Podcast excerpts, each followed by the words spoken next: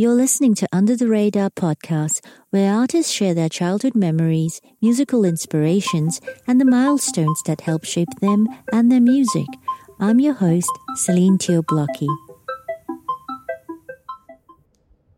I guess the moral is that you never know what someone else is thinking or feeling or going through. And like in those moments where I feel so self conscious or so nervous or like having the worst internal monologue ever and then everyone else is like wow that was a great show. And i think every performer like goes through different moments of that. For me it's just been like figuring out how to balance those thoughts and not like totally disregard them but just kind of accept them and then move on like without buying into it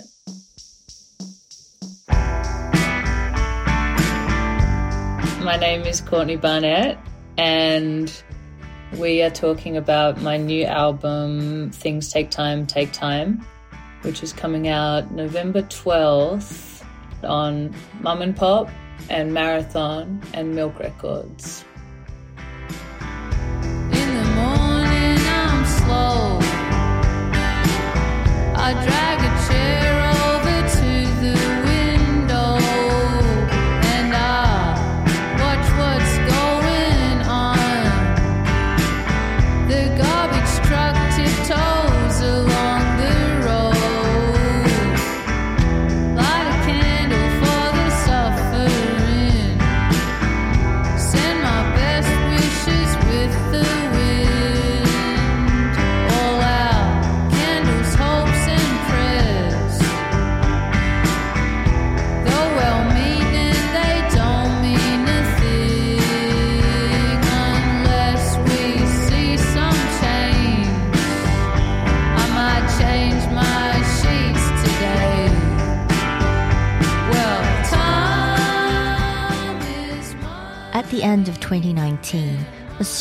Singer songwriter Courtney Barnett was suffering from burnout. During the US tour for a second album, Tell Me How You Really Feel, she was doing her usual round of press. On one radio show, she was asked a light-hearted question about her longtime partner, musician Jen Cloher. The pair have toured together, written songs about each other, and co-founded their own indie record label. Courtney had to reveal that their relationship had in fact ended. She smiled and carried on with the live show that was also being recorded. It was a time of turmoil in her life for many reasons, but she rarely gave anything away. She continued to work and tour. In early 2020, Courtney was in Joshua Tree at the close of a small tour. She was considering staying in California for a bit when news of the pandemic broke. She returned to Melbourne and for the first time ever found herself living on her own. Her third album, Things Take Time, Take Time, was recorded during lockdown and it marks a new outlook, a change of pace in her grunge and rock inflected music. Before we hear more about her latest album, Courtney gives us insight into her shy personality and the connection with her songwriting. But first, she takes us right back to her childhood in Australia.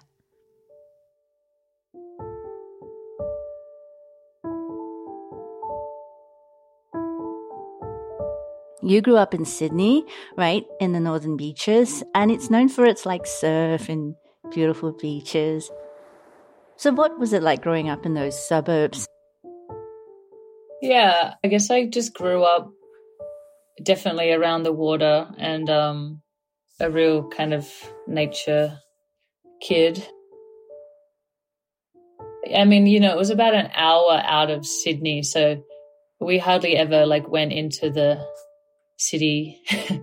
um, I guess is what we called it. It was really nice. It's the kind of thing that you look back on as you get older and you're like, wow, I was so lucky growing up there, being right near the water, being near these amazing national parks, just me and my brother and my parents. And I think being that close to kind of nature was really nice. I used to love watching you know, the TV show Rage. Yeah. Kind of like MTV or whatever in America.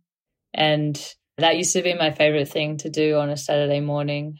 And then my brother and I would probably ride our bikes or play basketball. We had like a hoop on the wall. And yeah, we were just always kind of in the garden or down at like the park running around.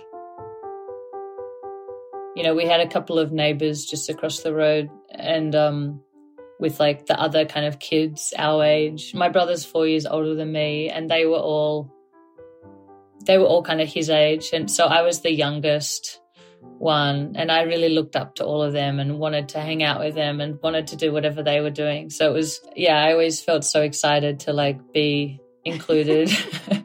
and um they had houses that faced onto the water and you could jump off like a jetty into the into the water. So that's kind of what we spent like our summer holidays doing. And it, yeah, thinking back to that is is kind of pure pure joy because it was just we were just kind of left to our own devices as kids to find our own fun.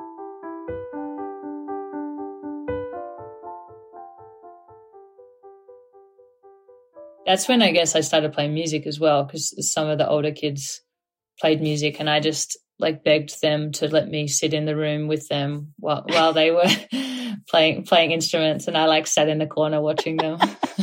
Was there like a song for you or, or a moment for you where you thought, wow, you know, music, it's like it can really take you somewhere?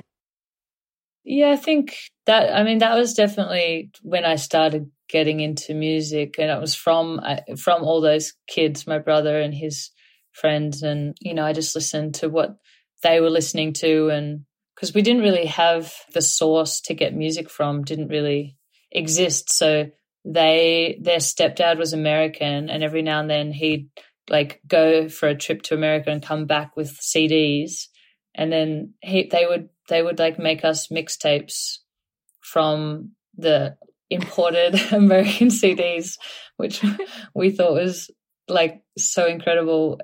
And so we would listen to those mixtapes. That was like my first introduction to music. And it was like Nirvana and No Doubt, Jimi Hendrix, and I don't know what else. Janet Jackson. And then a few years later, we got a we got like a CD player, and we started buying our own CDs. But it was just so fun to like, just like this whole new world opened up. Do you have a memory that kind of makes you sad? I mean, I remember my nan died when I was five, pretty young, mm. but not like yeah. I don't nothing evokes like that kind of like I don't have that kind of musical trigger of something that kind of I guess it would be probably the closest thing would probably be my teens going through like teenage heartbreaks and um that kind of stuff and like listening to the same CDs on repeat but I I can't even think I mean it might have been kind of Nirvana or something but that doesn't make me sad listening to it. It just kind of, in a way, I I love the nostalgic memory that like attaches to music is so powerful. I think like especially from that kind of age, more so than nearly any other moment in life. But those earlier memories, like yeah, I think even like music that isn't even that good, but you yeah. love it because it, you know, takes you back to a certain memory. I know, I know what you mean. And sometimes like the lyrics are all wrong, but it made sense to your life at that time. You're like, oh, that that's totally. what the song is about. yeah.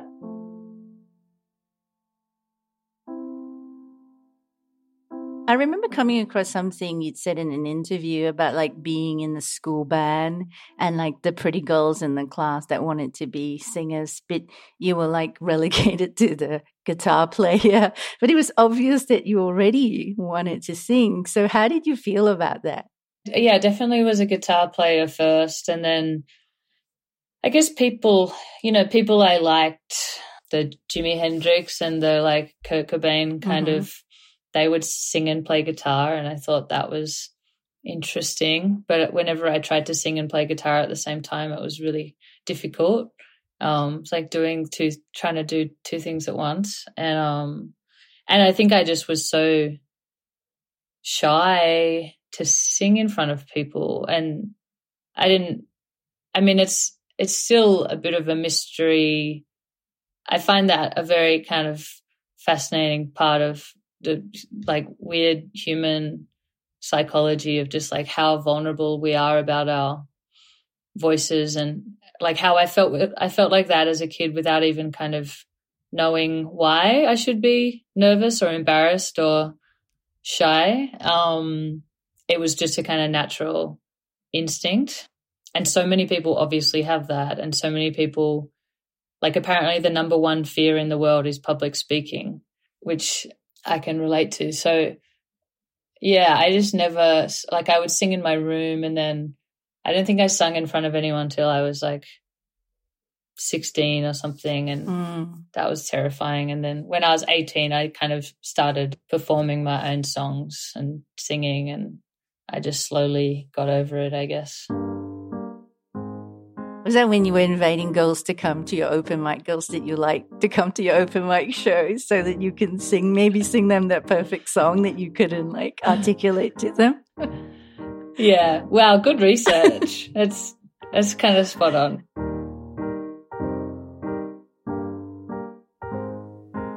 So you moved from Sydney to Tasmania. At the time, did it bother you that you were leaving Sydney? Was or was it like you were just happy as Larry? it's just like you were a kid. What does it matter? My family's with me. I think nah. I think I was pretty like I was pretty mad about it. I was I would have been fifteen, I think, fifteen or sixteen. So it was like I, I liked my friends, and I, you know, I was definitely uh, pretty vocally upset to my parents about it. But yeah, I think that they, you know, they both worked full time, and like Mhm. I think that they were just kind of over the life that they were leading at the time.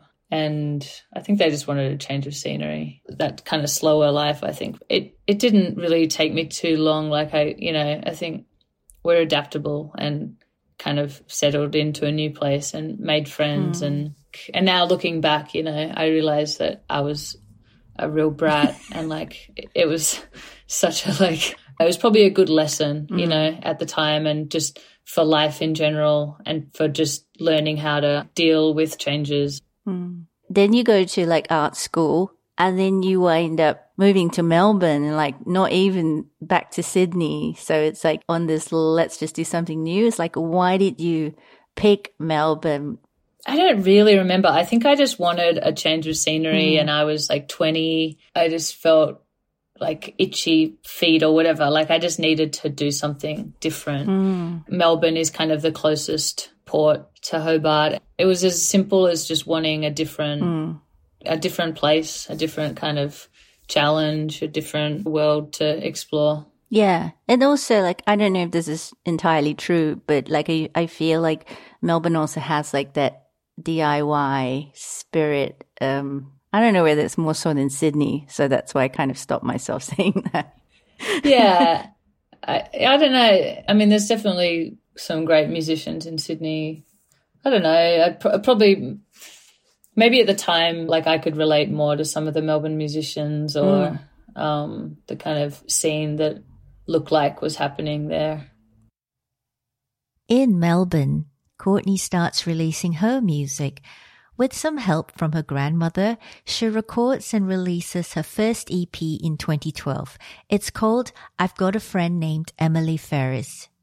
It's also in Melbourne that she meets and eventually begins a relationship with Jen Cloher, already a respected Australian artist at the time. Together, they start Milk Records, and Courtney releases her double EP, A Sea of Split Peas, on their new label. She's then presented with the opportunity to perform at an Australian music showcase at CMJ, a music industry festival in New York. Avant Gardener, a peculiar song about a panic attack, strikes a chord with the American audience.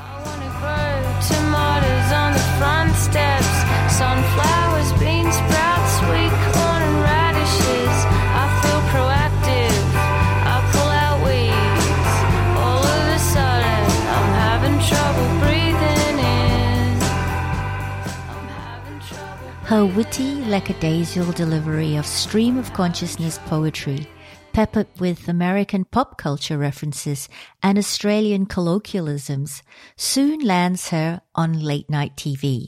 Suddenly, this tiny independent label from Melbourne has an artist poised for global success. I'm breathing, but I'm wheezing. Feel like I'm. My throat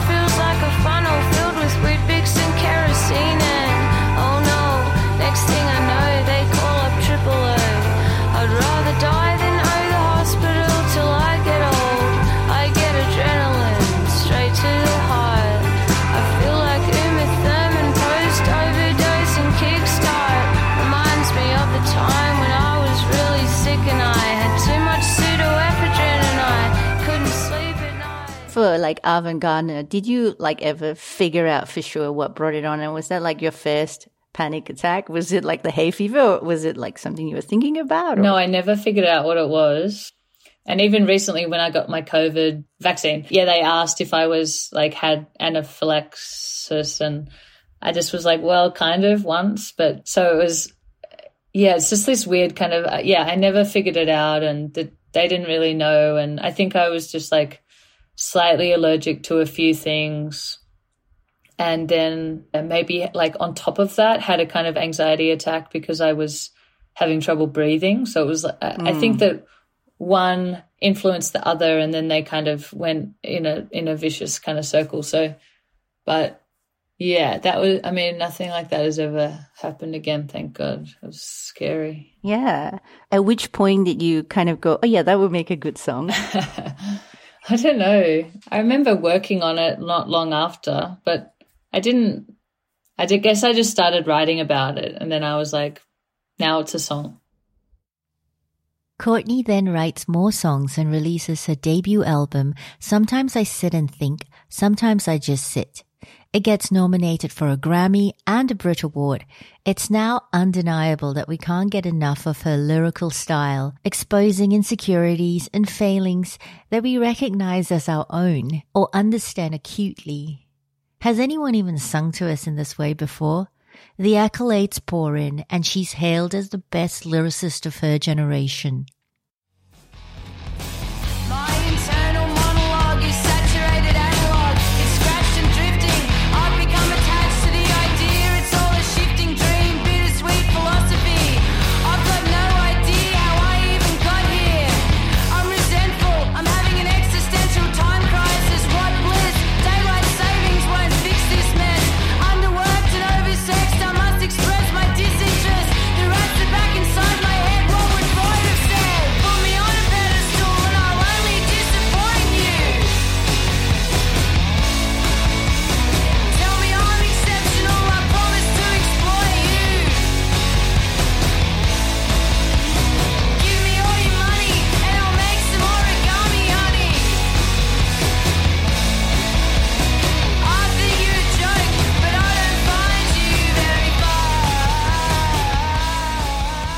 I wanted to talk a little bit about pedestrian at best because this was just like for us in the US, we were just kind of getting to know you and you were already writing this song about like someone who'd started to see some success and feel that pressure of everyone's expectations. Where were you at when you wrote that song? good question isn't it funny how that just feels like so long ago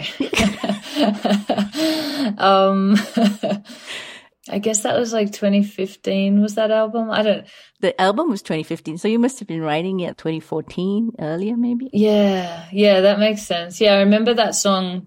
I wrote it quite quickly. And I know that it definitely deals with, you know, what you were just talking about. Um, I think it's such a bigger, like a lot of it is just more just expectations in general, like not so much with success and fame and that kind of stuff. I mm-hmm. think it's just in general, like the kind of expectations that people put on each other and the mm-hmm. kind of how we all like project things onto other people and kind of make up this story in our own head that kind of follows. And then it's like you get let down because someone else didn't live up to your expectations as a friend as a lover as a partner, as whatever it is, as a business associate. So it's like it's this weird kind of push and pull that we all deal with in different ways. I guess like to me that song is kind of a bit more about that, I think. Um but I mean it's about everything really at the same time. Sure. I mean, it definitely um, fleshed out so many ideas when it comes to people's expectations. But that kind of, you know, like this year you're everybody's favorite, and then next year there's somebody else, and then how do you deal with that? I mean, like that's so kind of Yeah. pertinent, I guess. So you've kind of said that you're comfortable on stage and even like hearing you talk before, it's like you were shy, but I think I've read that you just kind of told yourself, well, I'm just going to write songs that I'm comfortable singing. And then it's going to be more comfortable for me to sing this. And then like, you know, everything's going to get better. And so it, it sort of works. And uh, I mean, like I speak to artists so often who like, it's debilitating. But I feel like for you, when you're on stage, you do look so comfortable. It's like, it's almost like a superpower that you have. I mean, what is it about it? And sort of when did you kind of realize, oh, wow, this is a kind of superpower? Like people are listening to me. No one's asking me awkward questions because I've got the mic. Yeah. I don't know if I've ever really thought about it like that. but um it's a nice way to look at it, I guess.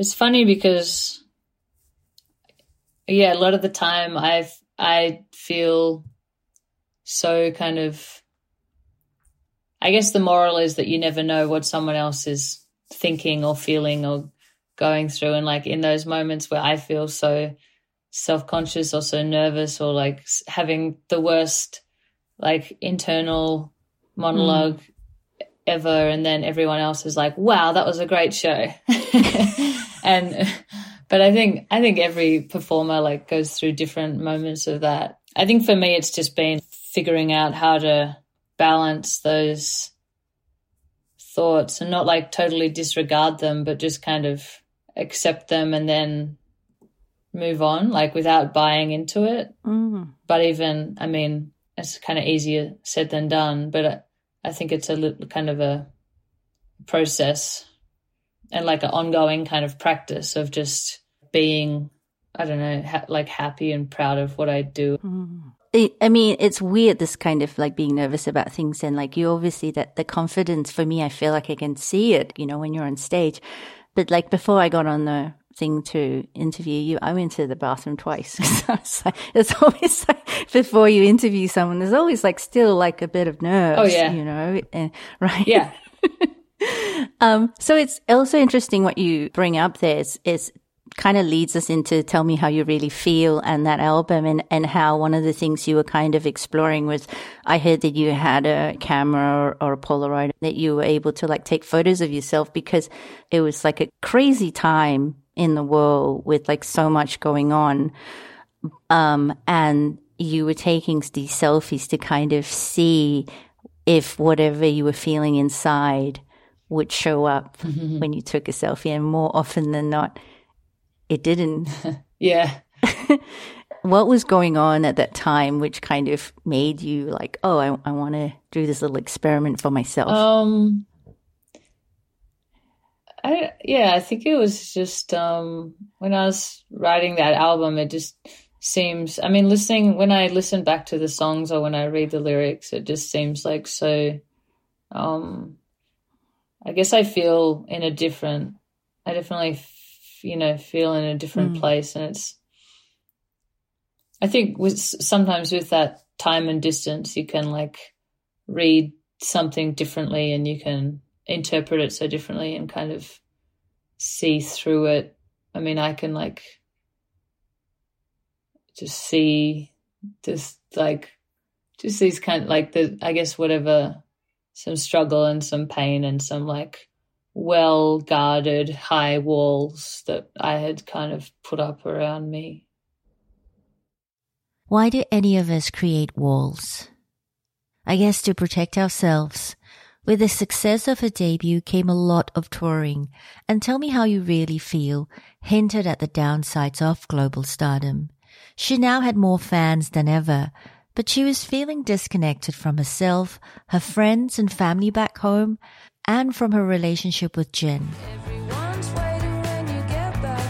On the song City Looks Pretty, she articulates so succinctly in a rhyming couplet the pitfalls of achieving this fame.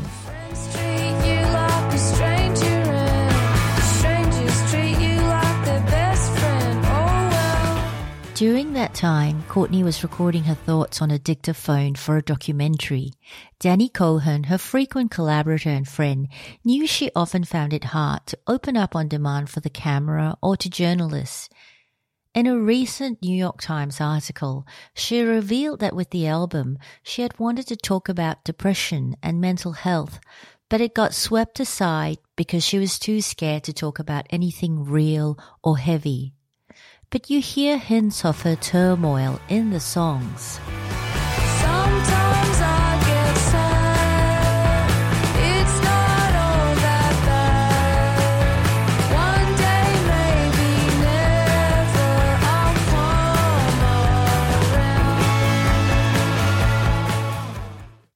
Her plaintive vocals, drowned by the crunchy guitars, is a little like how we all felt at the time.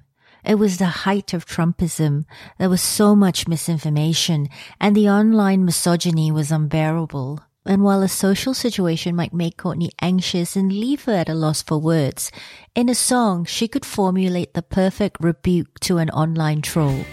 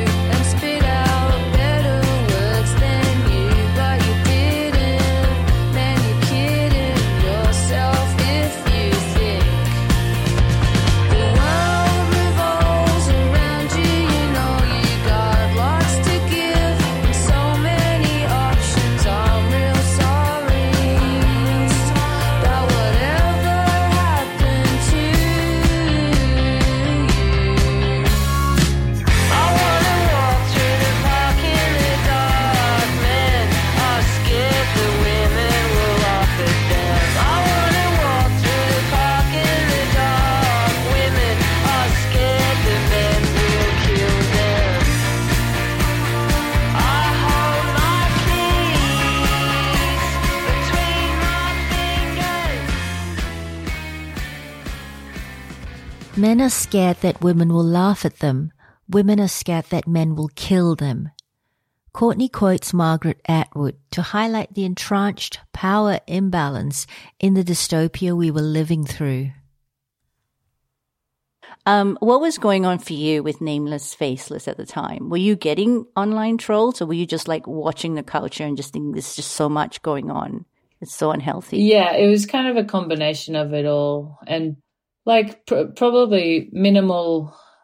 I mean, a little bit, but uh, kind of of like personal, like people saying things, but mm. even not in comparison to like some friends or just other people that I saw, but some close friends. So it was kind of a combination of um of that, but then also just like consuming the news and consuming kind of the world around us and just like kind of reading it from so many different angles. The song is kind of doing my best to try to understand like the behavior behind that kind of violence and hatred and the kind of fear that breeds it. Mm. I mean, not really getting anywhere, but just like trying to kind of look at it with some form of empathy or something, but kind of still being angry, but trying to like you know, when you like trying to understand a behavior so you can like take it apart and fix it. It wasn't hard to feel like everything was broken at that time. It felt like we were all trying to make sense of what was going on with the world and with politics and racism and history. In 2018, Courtney did an INXS cover of the love song Never Tear Us Apart as part of Apple's support for marriage equality in Australia there was a plebiscite to vote on the issue. It's like a referendum, except that a plebiscite isn't binding for the government, no matter how the public votes. Instead of wasting all that money, the general consensus was that the government should have just done the right thing and made same-sex marriage legal.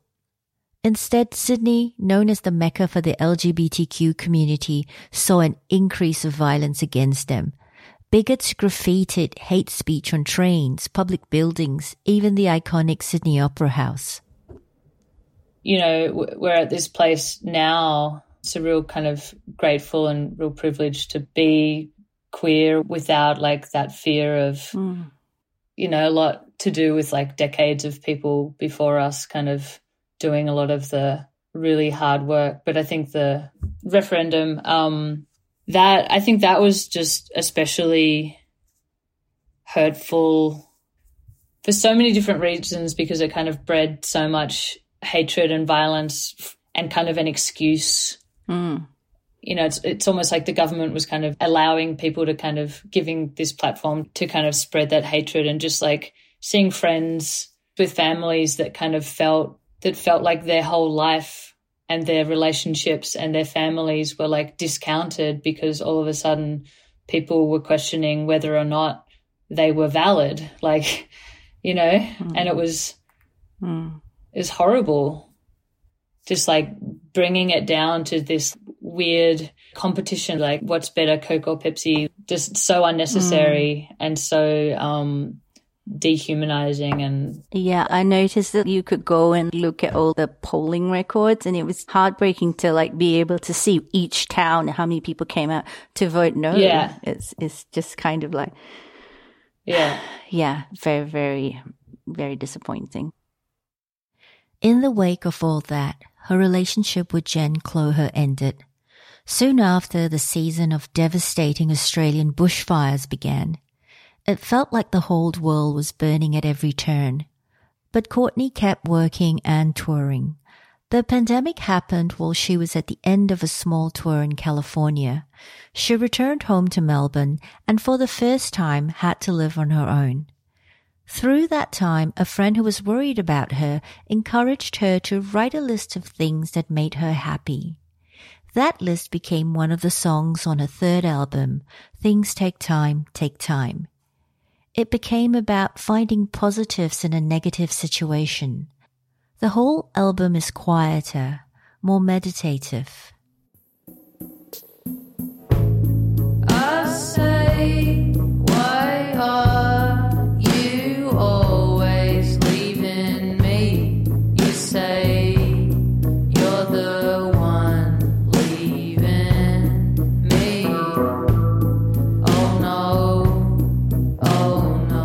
Courtney actively sought out to do things differently. She recorded it with Warpaint drummer Stella Mozgawa, who also produces the album, instead of with her usual band. There is a slower pace to her songs. She attempts to take down some of those walls. She tries not to use humor as a crutch to detract from things she doesn't want to deal with. It's personal in a way that she hasn't been before. There's an intimate song dedicated to the blush of new love, and even a recognition of her fame, something she's always shied away from discussing. You know that every morning I'm rising with you on my mind. If loving you's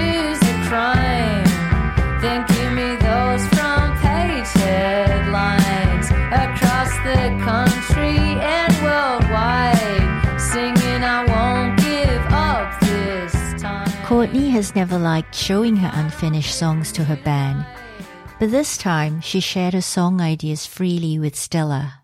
And even though she was now recording vocals in cupboards or the living room, there was one constant. Right up to the moment that she steps inside her vocal booth to record the final take, Courtney's always still tweaking words and fine tuning lines.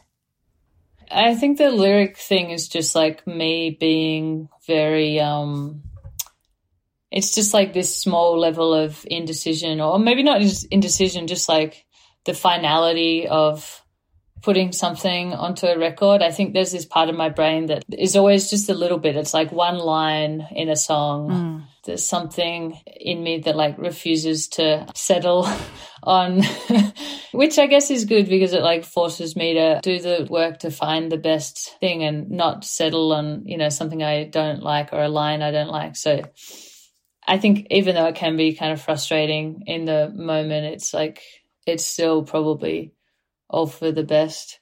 Yeah, the process of this album is, I guess it was just, I don't know, it just all came together in a really nice and like, I guess it was a year of kind of uncertainty and not knowing how things were going to work. And I couldn't get into a studio Mm. at, at some points when I wanted to and all that kind of stuff. But it was just about adapting to, to, um, the kind of circumstances and the what was going on and I just kind of wrote a lot at home and demoed a lot and sent a lot of those earlier kind of demos to Stella and and then that was like a really nice process of passing ideas back and forth kind of via distance and just talking about and sh- like sharing music in that way and then just realizing that I that I that I wanted to work together and collaborate on this project. Um, And the boys were okay with it. We're like, why? yeah, yeah. I mean, you know, they're two of my best friends, so it was kind of. I think they got it. They it was just a kind of Mm. just doing something in a different way, and it's just kind of, I guess, where my head was at, and just stepping outside that kind of comfort zone and experimenting a little bit. I think it was good. I almost went into the studio just with the intention to kind of make a few songs or kind of work on a record, but not like make the record, if that makes mm. sense, Yeah. Without the pressure of doing the whole thing in one go. hmm Yeah, and it was a kind of work in progress. Like I think even when we when Stella and I went into the studio, we kind of thought that we might just track some of it there and then add, you know, get some other musicians in Mhm. later. Mhm. As time went on, it was just yeah, we kind of picked up another instrument and and just started layering on top of it and it was really really fun. I liked the process because it was kind of unexpected. Yeah. and I think as a listener, you don't really go, oh, where's the rest of the band or anything. You're just kind of really stuck into listening to the songs and what it's about that you don't go like, oh yeah, that's missing like a real drummer here. Yeah. you know, it's just like Yeah. the lyrics and the storytelling really take you there. Um, so the sequence of the songs on the album, like I would have thought it would be like pandemic songs, the end of a relationship songs. Like I don't want to call it like a breakup album, but you know, but like in my head, I'm like, oh, you know, it would have followed this line of pandemic and also then the end of a relationship and then maybe a new love on its way or like, you know, like a little bit exciting towards the end there.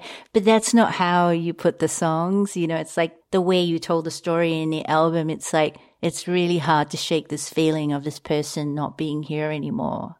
What was your thinking when you were structuring the way the songs were placed on the album? Um, it's, it's always a hard one to to like get that track listing right and to get the kind of flow of the the musical kind of energy and the narrative energy and like it's kind of a bit of a puzzle Mm. like figuring it out how it all dynamically fits together music is so um open to interpretation and like even just hearing you talk about your kind of interpretations of the album which are not like i mean it's just interesting to like see how how people kind of take the meanings of the songs differently Yeah. and um i guess i'm eternally fascinated by that because everybody is reads something different and reads kind of in between the lines in their own unique ways and it's always interesting for me but I mean, I guess when we were doing the track listing and I and I really zoned in on some of the lyrics and I noticed like these recurring Mm. themes and words and just stuff I didn't really think about when I was writing. And if I did, I probably would have tried to avoid some of the repetition. Mm-hmm. But I think even that's like a subconscious.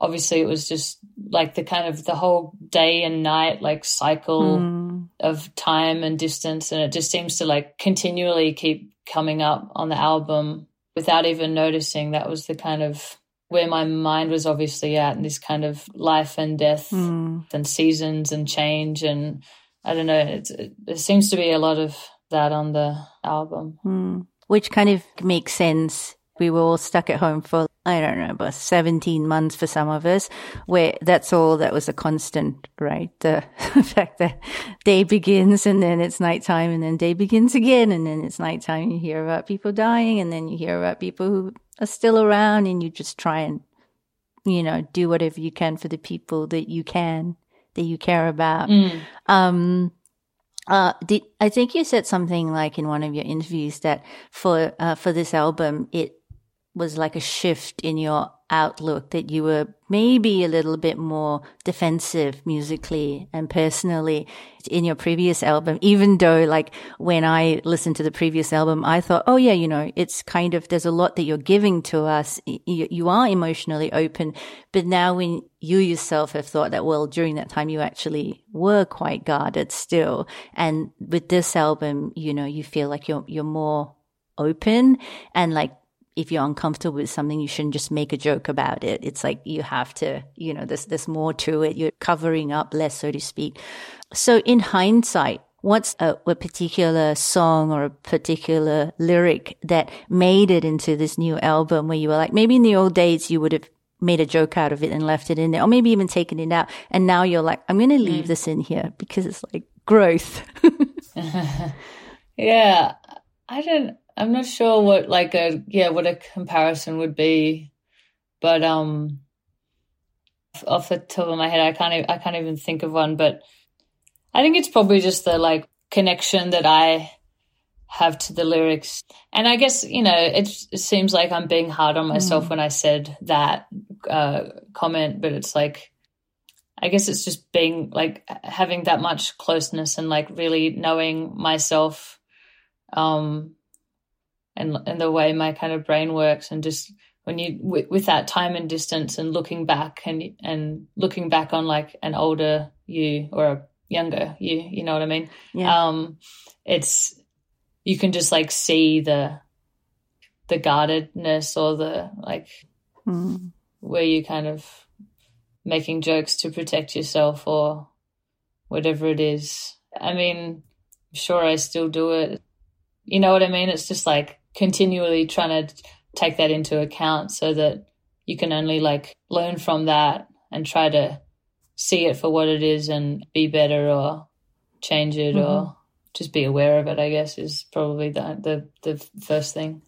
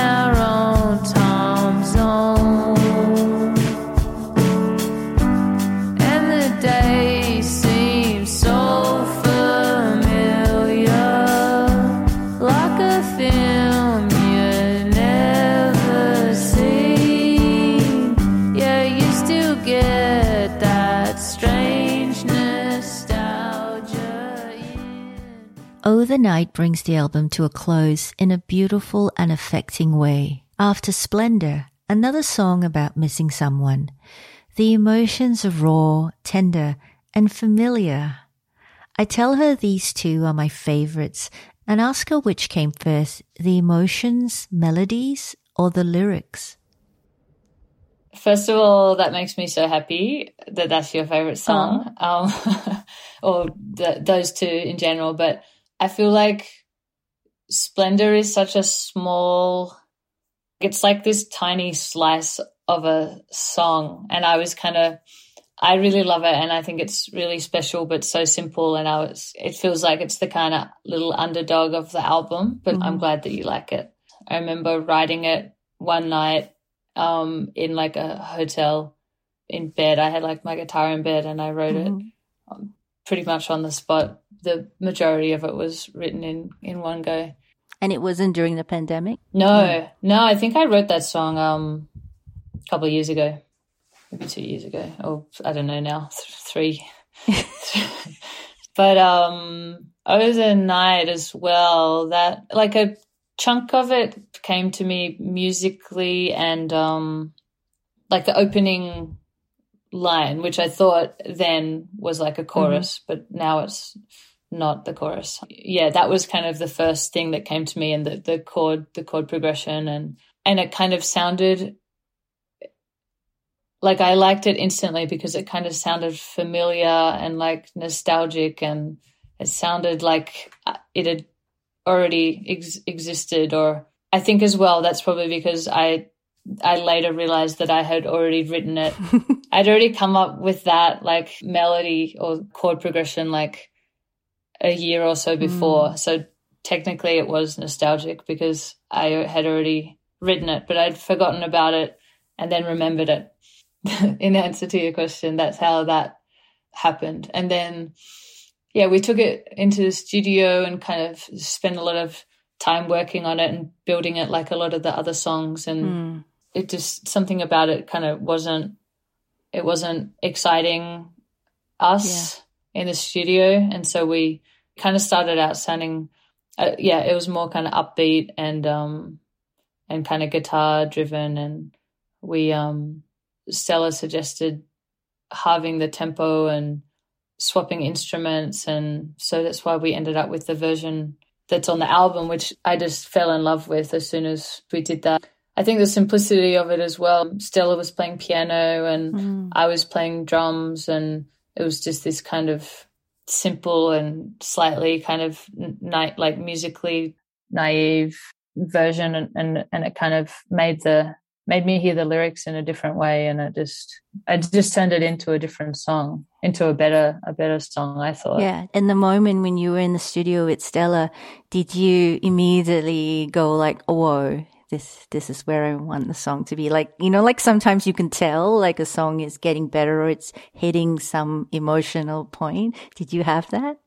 Kind of. We were kind of joking about it at the time. It was like the end of a day and like time to go home but we would we were kind of racking our brains with how to fix this song or how to change it and fix it. And it was, no, we were joking at the time that it was like a scene from a movie where, like a, a songwriting montage.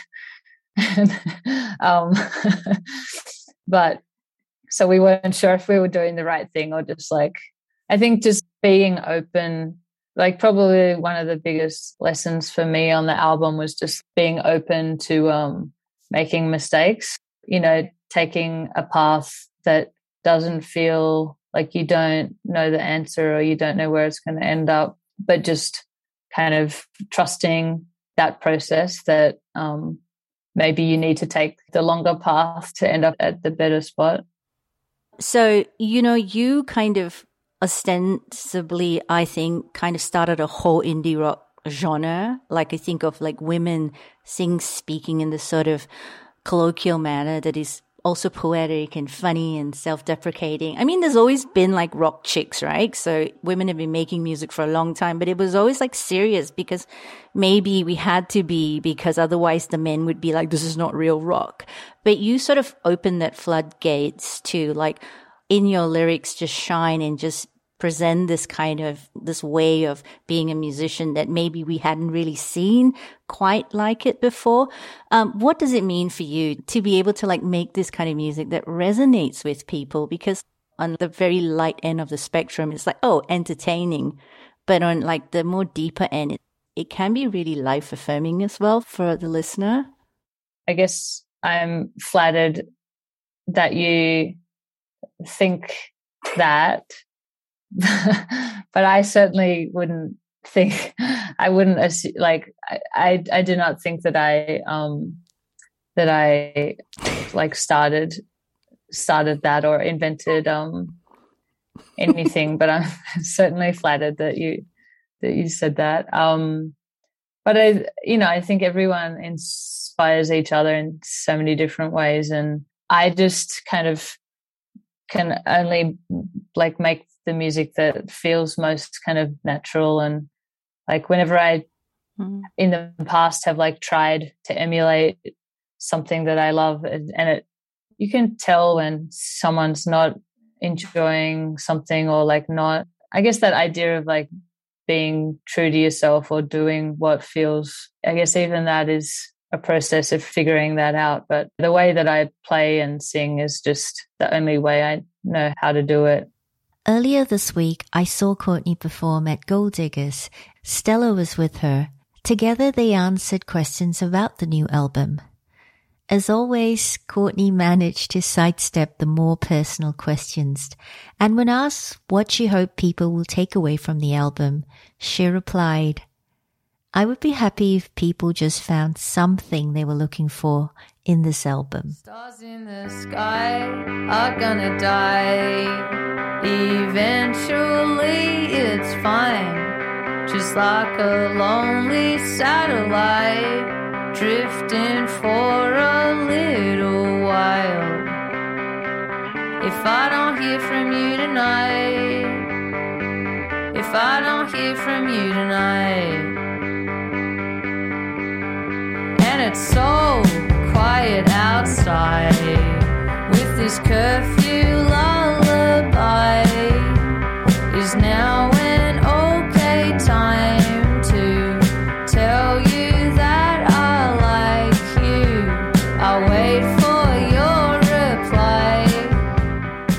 listening to Under the Radar podcast featuring Courtney Barnett. This episode was produced by me, Celine Teo-Blockey, and executive produced by Mark Redfern. Additional editing was provided by Azine Samari, with sound design by Lily Sloan. Media and graphic design by Jenny Woodward, with additional help from Wendy Redfern. Our resident legal eagle is Deborah Davis Hahn. Under the Radar is a nationally distributed print magazine and website founded in 2001 by Mark and Wendy Redfern. You can find us at www.undertheradarmag.com. If you can, please support us on Patreon at patreon.com forward slash under underscore the underscore radar. You can also follow us on Facebook, Twitter, and Instagram. If you like this episode, please rate the podcast and leave us a review on Apple Podcasts. It really helps other people find us. Follow us so you don't miss an episode. Till next time.